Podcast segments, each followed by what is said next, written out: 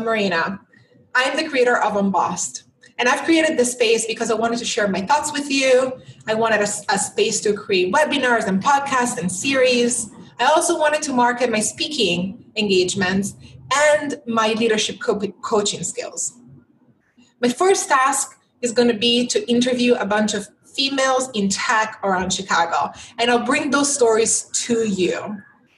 More specifically, I've been targeting the only 40 females that I found in Chicago that are chief technology officers or CTOs out of over 700 plus male CTOs in Chicago. And I haven't even gotten into the POC's number yet. So please follow me, watch them, follow them, encourage them, encourage other females to stay in tech and be in tech. I hope you enjoy. Thanks. Recording. I'm recording. Hello, everybody. I am Marina, and I'm here with Tulasi Ketini, who has um, who has more than 17 years of technology experience and currently serves as Chief Technology Officer at ShiftGig. Tulasi is one of the few, about 35 female CTOs in Chicago over more than 700 CTOs, and I'm here to talk about anything related to technology. Her experience ranges from startup to large corporations and across several business domains, such as advertising, finance, and staffing. She holds a master's degree in computer science and is currently pursuing her MBA from Kellogg. Welcome to my podcast. Thank you, Marina.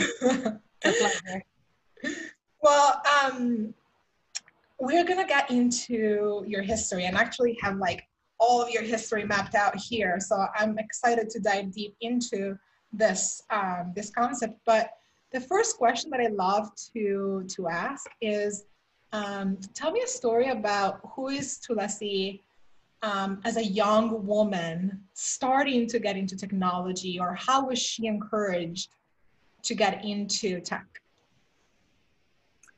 Sure. So I grew up in India and I came to the United States to pursue a master's in computer science. So, funny story is um, I wanted to continue to, after my undergrad, I wanted to be in India and work, not pursue a master's. My father, who's highly educated, uh, he believed in higher education more so than I did at that point of time. And he threatened me at that point of time to either go abroad for higher education or that he would have me, uh, he would have an arranged marriage fix for me. What? So that was motivation enough. I think he was just kidding, that, or, or he was, it was my motivation enough to get a visa and leave the country to pursue my master's. How but he was, yeah. How old were you at that time? I had just finished my undergrad, so 21. And remember, 20, uh, it's been 20 years since I came to this country. So back then it wasn't very uncommon for um, a young girl to get married within a couple of years of her undergrad uh, graduation. What it's not that uncommon. So what a what a motivator to get you like all lit up. I think he knew that he wasn't gonna get me married so soon for sure, but I think it just kind of scared me off enough. I ran away. Nice. It's like either go abroad and pursue a master's or this is the other option. I'm like, thank you. I'm I'm going. I love so, how, I love how your dad knew you so well. He was like, here here you go, go. yeah, and exactly right. so I was here, um, did my master's here at Central Michigan University. Um, great experience, and I moved. Um, and when I graduated, the dot com bubble hit and so I didn't necessarily find a job immediately in software engineering, but I took any job that I could find at that point of time, which was a little bit more into account management and software integration and support. For about two years, I worked in client facing roles, which interestingly, I'll connect the dots later uh, if we get an opportunity. Interestingly, play, played a huge role for me in just being a better software developer.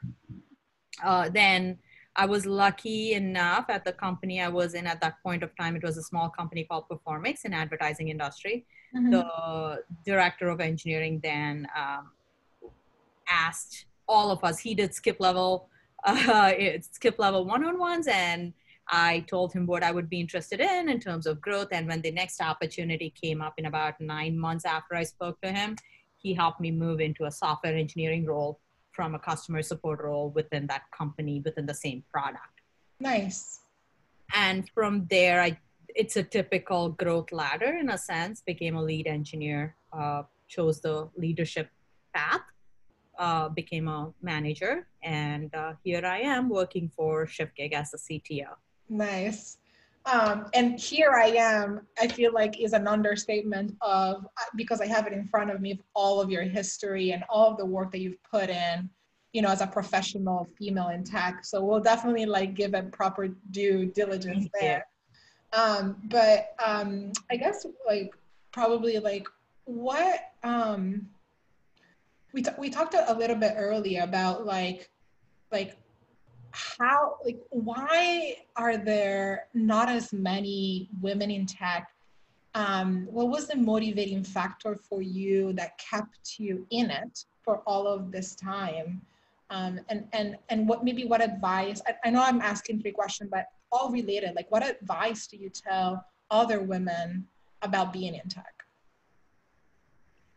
So what kept me in it is okay let me first explain what got me into it. Uh, it's super i don't have a very special story at that point of time when i was graduating or when i was in college.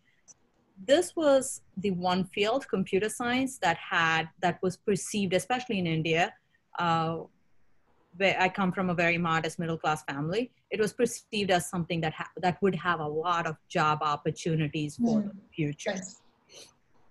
right? So and I knew I didn't want to be a. My father's a doctor, so there, there's a level of expectation that I would be a doctor, uh, but or or other. So I went into I chose being in engineering, and then this seemed like a coming here for a master's in computer science seemed like a good career opportunity in terms of where the industry was moving and going that was my motivation and i'm glad i did that i think i would have anyway ended up in some technology field given my mm-hmm. interest and aptitude yeah. uh, but what kept me in it is uh, i did a lot of first of all in technology you can do you just see the power of technology around you right it just moves it has a power to move societies and underlying in a good way or in a bad way. Oh my god yes. Right? Uh, so so it's it's super interesting. And so that keeps you uh, that makes it fun on a day-to-day basis. Mm. um, in the technology industry itself i started off uh, when i started off at performics the people were super fun. I did not necessarily plan um, what is going to be my next 20 years where am i going to be? As much as next 18 months to 24 months especially i think i read this in the book lean in at some point that mm-hmm. talks about think about where you want to be in the next 18 to 24 months and what are the skills you want to grow? And so that's something that stuck with me or the only thing uh, one of the two things that stuck with me from that book. And uh, as as i started initially definitely there was fun product and fun people i was working with that keeps you motivated on a day-to-day basis. Especially as a junior engineer if you don't have a good team a good supporting team a fun product it it, it doesn't get you exciting it doesn't keep you motivated. That becomes important in early stages of your career.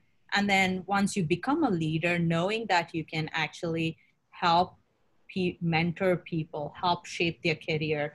That kept me motivated, especially um, when I decided to become a manager.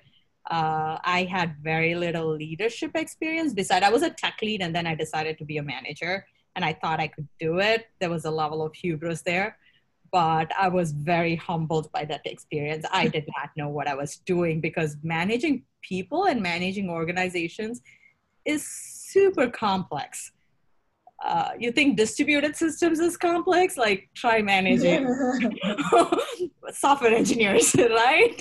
Oh, well managing people is like managing biological distributed systems that, that make their own decisions right? Exactly exactly.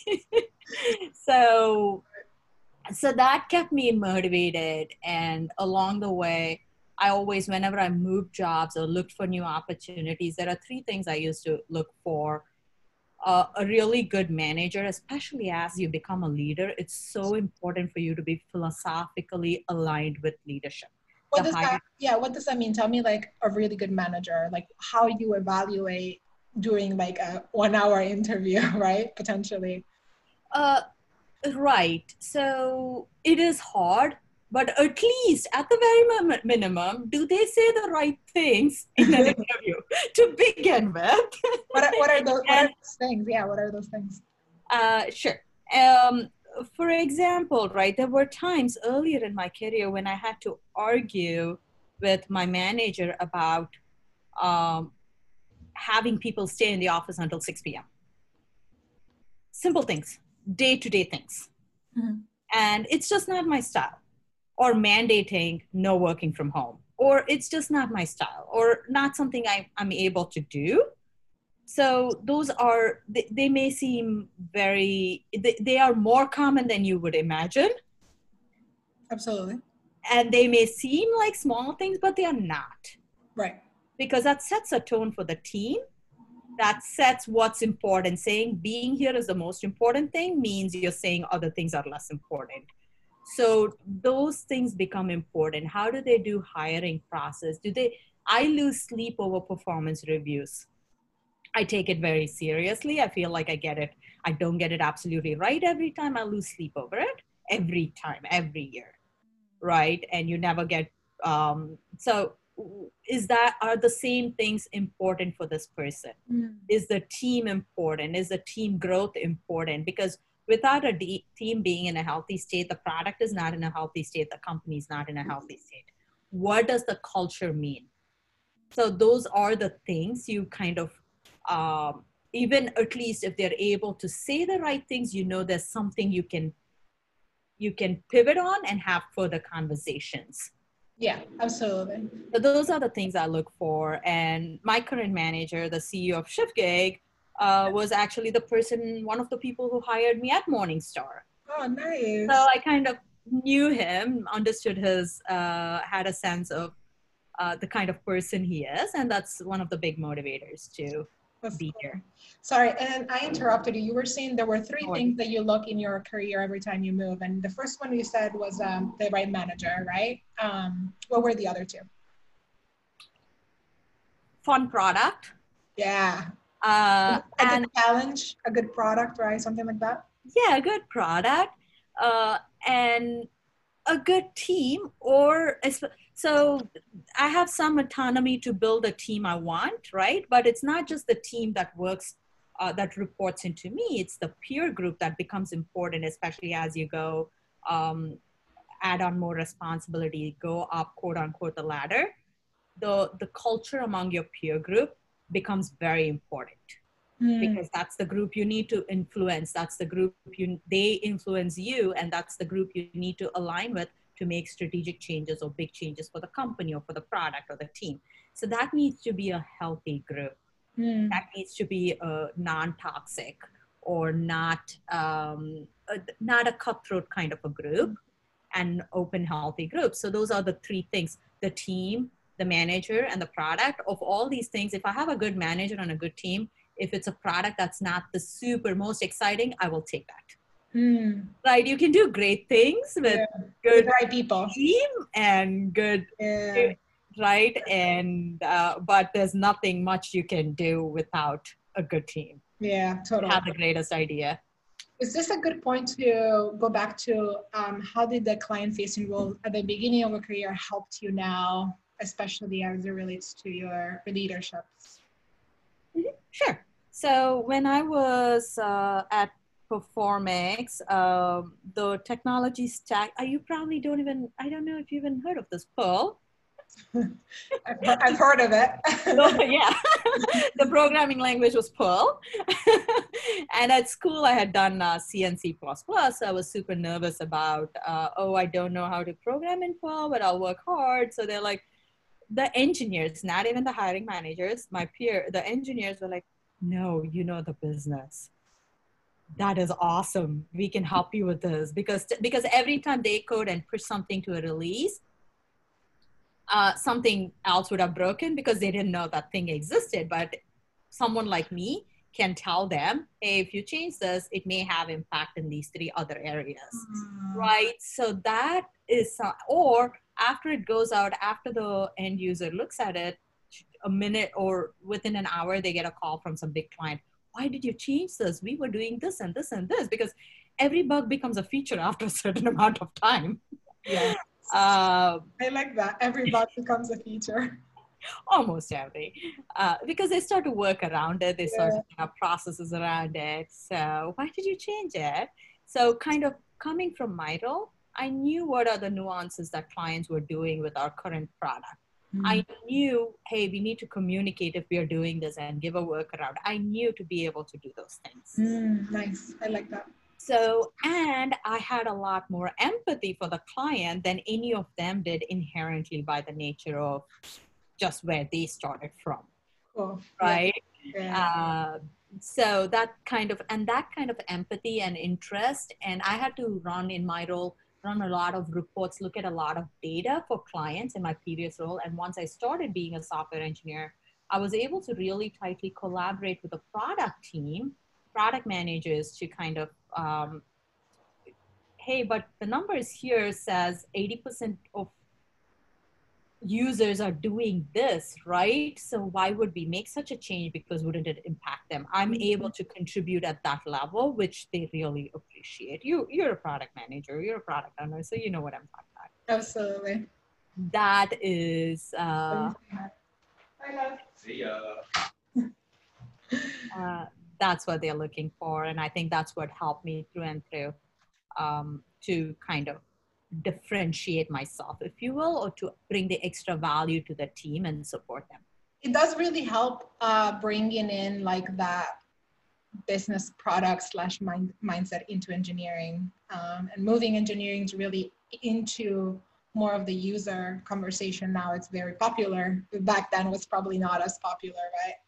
Yeah in 2003 to 2005 no it also you you might find this interesting that 2003 was the first time this company had a new role called product manager and all of us were oh. what does that mean? What do they do? So that was a time when product management itself was becoming a discipline of its own in the chicago tech area versus silicon valley. I think it's been there for a few more years before yeah, that yeah. Sure, but yeah. Absolutely. Awesome. Cool. Um, Uh, I, let's see. Um, let's talk a little bit about transitioning from like individual contributor to a manager. Um, I know you mentioned earlier that you thought you could do it, but maybe you had a little bit of a challenge there. Want to talk to me about like what were the biggest challenges that you face?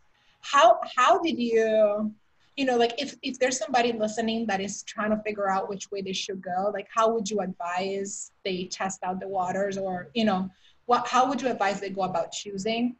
And then what are the biggest successes you've also faced by being a manager or t- turning into you know a managing leader? Sure. So what are some of the challenges? So i i was when I moved into an engineering manager role, um, I was uh, pretty strong with technology, and my motivations were all wrong. Uh, I thought um, I saw the role as if I have this role, we can do exactly what we want to do, we should be doing because I know the right things to do. But no, right? Like how I had a mind of my own and was a pain to my manager. Engineers, all engineers under my team also have a mind of their own. And just because uh, I believe I know better, it, it may not be true. And they definitely don't believe it. right? And then to navigate that conversation to influence them, I was like, whoa, what? and then I think I'd started realizing, wait, I was exactly the same way with my manager, and he was patient and he listened to me. But why does this feel so painful right now? and I think, and then how do you resolve conflicts, the egoistic conflicts between engineers, even the debates on code reviews over Python single quote versus double quote, and how, how, how do you resolve these things among them? I did not come with a tools kit at all. And when I became a manager, it was in a different company. It's not like I could turn around to my a different man or somebody I trusted and felt like there was a safe space between us. I was kind of trying to prove myself as a manager to my manager, right? It's one thing if I had if I'd had that role in my current company, then I could have turned around and asked for help or support. So it was, it, I wasn't feeling like being that vulnerable with my manager in my new role as a manager. So there was the imposter syndrome that kicks in very heavily and all your assumptions are wrong. So that's, I think my, my motivations were clearly wrong when I moved into that role. I still wanted to be a technologist, except that have more control on the system, more control on the product, more control. And I thought being a manager will help me influence all of that. Mm. Without okay. understanding, there's a whole bag of uh, th- there's there's the whole nother responsibility, which is actually managing people, their perfor- their growth, their performance reviews. Um, and each person is so different. It's not just because, oh, my performance review was like this, so I just do the same. No, it's not. The motivations are different. Uh, wh- what motivates them? What mm-hmm. keeps them going in cohesion? That became a bigger problem that got me super interested in it. Mm. And then I started seeing a team itself as an an organization is like um, I don't know if you've heard of the um, uh, author Peter Drucker. He's a management uh, guru from the 70s, 80s, 90s. Um, he, what did he write?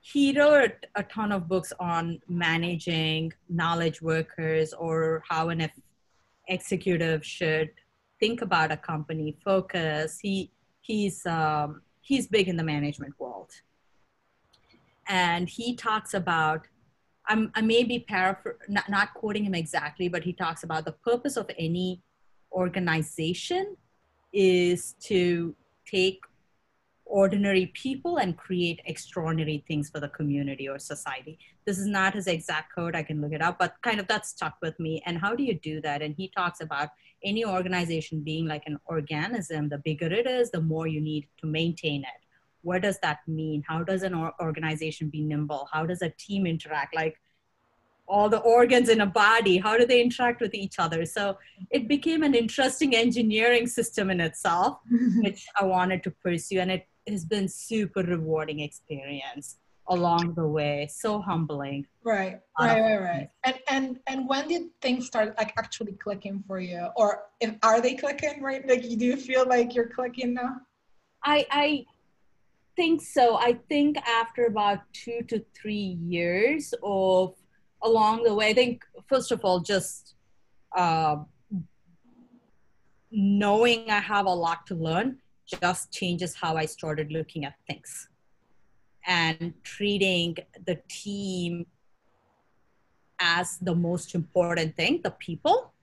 At least that's that's my style. Not necessarily that's the only way to do it. Mm-hmm. And making sure they're learning, they're growing, kind of having those few key things I follow started helping me making sure that if you truly care about the person on the team, everything changes around their motivations change and and then how do you align that with product development? So the team part is one thing and then working with your peer group in the product is another is another area of learning how do you influence as a leader that's important right it's it's because if you want to make sure your team is growing they get what they want they have interesting projects how do you how do you influence in the organization to get those things to make those things happen and and in turn they do great work innovative mm-hmm. work which is at the end of the day fun for everyone and profitable for the company. So Yeah. just like connecting all of that together. Yeah. Um, it's every time there's different challenges, but the core is the same. If people understand why they're doing what they're doing, and if they feel like they can trust and each other, and they they can trust their manager, i- everyone will move together. Everyone will help each other. Right. Awesome. That that takes a while to learn, and what the Yeah. techniques are, conversations. Yeah. Yeah. No, I like that. I like how committed you sound about your team and uh, not only the team you manage, but also your peer group as well. So that's that's just that's awesome. I like that a lot. Um, switching gears a little bit, um, actually complete switch of gears just to freshen it up.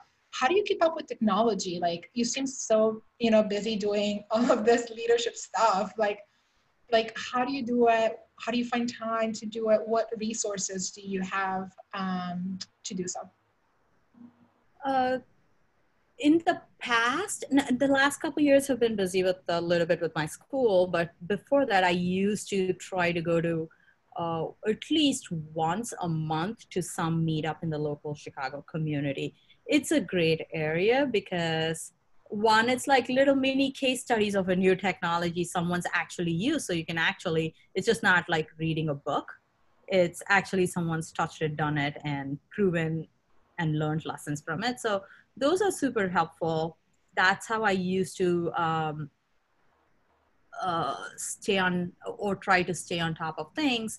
Um, podcasts like Software Engineering Daily is a really good podcast mm, nice. to Yeah. Uh, follow. And now I subscribe to ThoughtWorks Tech Radar. They provide a comprehensive view of tools and techniques and overall landscape. And then once you look at that, if there's certain topics that interest me or are relevant for my team at that point, I dig in further and try to do more reading. But that's where you get the 30,000 foot view. And then this, the one thing I've always liked a lot is like the O'Reilly's newsletters that I used to subscribe to. Almost, I started subscribing to them 10 years ago. And those newsletters, as out of the 10 articles in a single newsletter, there's at least one that captures my attention and I read it, just like very insightful. And over a period of time, just uh, 20 minutes, 30 minutes every other day adds up. It accumulates, right? It keeps you on top of things, even, yeah, even if it's been a few years since you've touched code. yeah absolutely. Um, uh, we could go so many ways from here and definitely like your experience is vast. So just a little bit talking just to mention it right?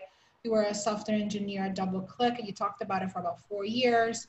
Um, you did a stunt at google i believe for a little bit. Um, then went into tech program manager um, became a senior manager at Datalogix um, which that is in chicago as well right? Yes. yeah.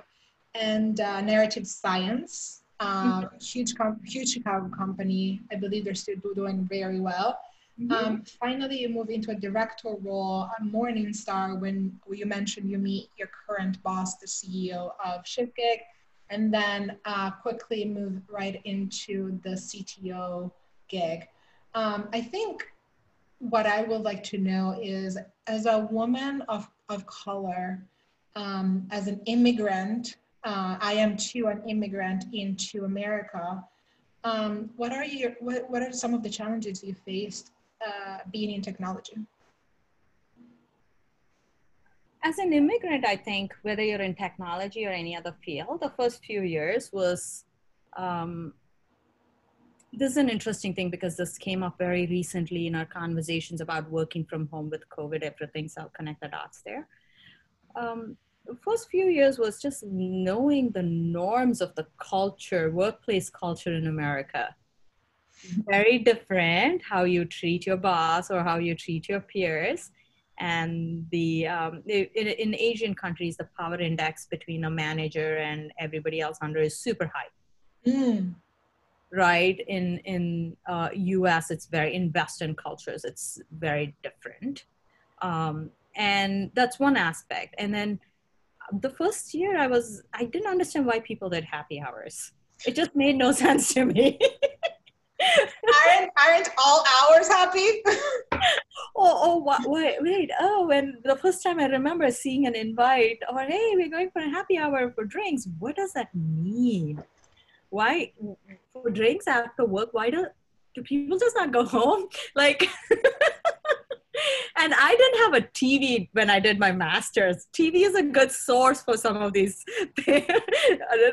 as much as we can make fun of Hollywood, it still gives you a sense of the culture. So I didn't have, and I, I hadn't read a lot or anything. So, and then there's like the written and unwritten rules in a workplace, right? So just navigating learning those things become uh, very interesting in the first couple of years first two to three years as an immigrant as a woman or a person of color, I was fortunate, I think, in the earlier years of my, especially when there's a new fresh grad out of school, everyone on the team is very helpful, very sweet, right? Like early years were pretty smooth. I think it's like mid management is when you start seeing or feeling palpable, the underlying unconscious biases tend to be more palpable uh, with your peers, sometimes you can tell it's hard for people to recognize your voice as a voice of re- reason or unless it's repeated by another male colleague in a meeting right? It's it's not something that um it's and it's not even something that people tend to do consciously. It's a thing still. Um in balance i've been very fortunate to have a lot of advocates for me. Uh, but that's that starts messing with you.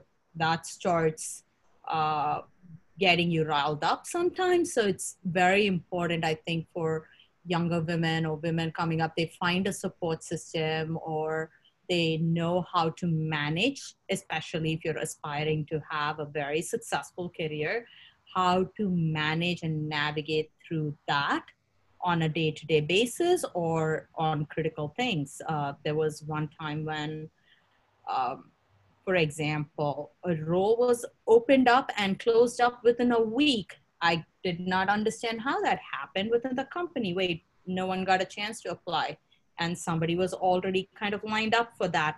Those things are the kind of things that deter women from growing or kind of continuing to apply, right? So that's something all a lot of i'm probably going off tangent here oh you're, um, you're right on topic like how do you how do you oh my god how do you like even continue because like that's part of my struggle too right like sometimes i get so exhausted and angry and tired and it's not even like i'm i'm fed up at any one person. It's just like it's there and it's kind of systemic and most people don't realize they're doing it and sometimes i have to call it out all the time. You know like it's just uh, right. like exhaustion. Like i'm exhausted of doing this. Like what am i how do i even stay in the game you know? Right. So not to be all negative but earlier on i had like i was the, often the only woman in a room yeah so that's kind of an advantage everyone knows you everyone knows your name if you're good you kind of are uh, right? And if you have a sense of humor, it goes a long way. But to your point, how do you stay? Just, just what helped me was I don't know if you know this. Um, uh, Randy Pausch from Central, sorry, uh, CMU, Carnegie Mellon. Mm-hmm. He was the person who created Alice software for women, the for girls to get into software. He was the creator of that, mm-hmm. and he gave a last lecture, and that he talks about you're dealt with the cards you're dealt with play to the best of your abilities mm. and the other concept he talks about is the brick wall is there not to keep you away but to keep others around you away so just keep those things in perspective. And there are times when others were at a disadvantage and you were at an advantage. Just just keep the bigger picture the longer game in perspective. Mm. Don't lose the long sight of the long game.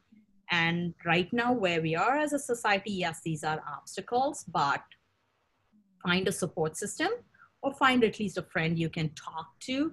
Often try to overcome that within a day see if there's silver lining there. There's there's a lot of conversations that have changed over the even the last 10 years in a lot of organizations. So that i'm feeling very very optimistic about.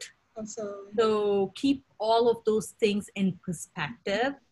And if nothing else your audience i would say find someone find me if you need to just talk through that. But don't uh, don't think it's the end of the world. World is so large. If that's not the organization for you find something else but there's no time for you to feel discouraged. It's their loss really at the end of the day. Nice. Well said. Thank you. and that takes yeah. So keep that in mind and it helps you. Love it. I love it. Uh, well definitely it's uh, helping me continue and you know motivating especially when I am encouraged by you know people like you who have made it. Um, I can see myself in other leaders um, as a representation of whether it's my my gender and or you know my my ethnicity. Um, so I'm excited that to have you in the business. So thank you for sticking it out. of course, my pleasure. Awesome. Um, let's see. Uh, we have a few minutes left. Um, and um, looking at my notes here, um, I think we covered like most of the things uh, that we wanted to talk about. Um, so I'm going to move into the last few questions that I have that I ask my um, my guests. Okay. Sure. Okay, great. Um, okay, so what is a book you have gifted the most, whether it's tech or you know otherwise, doesn't matter um, it's probably a tie between growth mindset and grit. I mm. around Christmas sometimes I try to give my team these books, and these are books that were very key to how I saw things and how I perceived things and how I kind of shifted my mindset about things, about success, what it means, and what it means to just uh, what success should mean to each of us. So uh, and I hope everybody who reads it gets the same out of it. And yeah, those were my favorite books. um, what is a book you would write? I am not too sure. I would probably write something along the lines of um, organizations being organisms, how you need to take care of them with tender love and care, and there's there's no uh, shortcuts there are no shortcuts. So I, I yeah, that's a tough one. That's a tough question. no, it's a great, it's a great, it's just, you know, you know, what is important to you and something like that is your legacy. I, think, I think, I thought, I think that's super interesting, you know, and we should have a different, a whole podcast about like, how do you care an organization and how do you grow it and, you know, all that stuff. It's a long topic especially in today's world where right like public sectors are shrinking and private sectors are growing so much and it is the responsibilities of companies to make sure that the communities are also doing well and how do you uh, and those are the companies that sustain. So how do you do those things? It's big problems. I don't know the answers and i'm hoping to learn and do over the rest of my career so. That's awesome. That's awesome. Someday. Um, okay so if there's one thing you would like the audience to remember? Um, what is what is that one thing? There's a lot more support than you know, than you realize there is. Ask for it, um, seek it, and it's there. Don't don't give up uh, on your dreams and aspirations. It's really important for women and minority to be part of the large, larger uh, economies and communities and technology, especially. Love it. Perfect. And my last question is um, about my uh, new endeavor, which is Unbossed. Unbossed is a leadership coaching for younger females that are aspiring to develop their career in, uh, um, in technology um, and also for for males who are just trying to understand women. And so I give uh, coaching sessions, but also I'm doing this po- this podcast because I want women to know that there's other like us and that we are we are here to support you and and maybe you can learn something from this. And so my last question is uh, if you heard the word unbossed, what does that mean to you? Uh, especially in a work setting, I think it's what it means is where everyone is a boss and where basically accountability is the queen and not fear of your boss. Oh, accountability to each other, right? On a daily basis. I feel more accountable and more scared of my team that I probably did I drop the ball on something? Was I supposed to get back to you? Was I I'm supposed to help you with this thing, right? More than my boss. So yeah. that I think is yeah, being unbossed. Absolutely. Thank you so much for joining my podcast. Uh, it's been a pleasure. Uh, I hope to see you in Chicago soon after COVID goes away. Yes, would love to grab some coffee with you and uh, exchange a few more ideas. And Great. good luck with your podcast and with uh, Unbossed. And uh, feel free to reach out if there's something I can help with. Thank you Thank so you much. much. Have a good day. Bye. You Bye. too. Take care.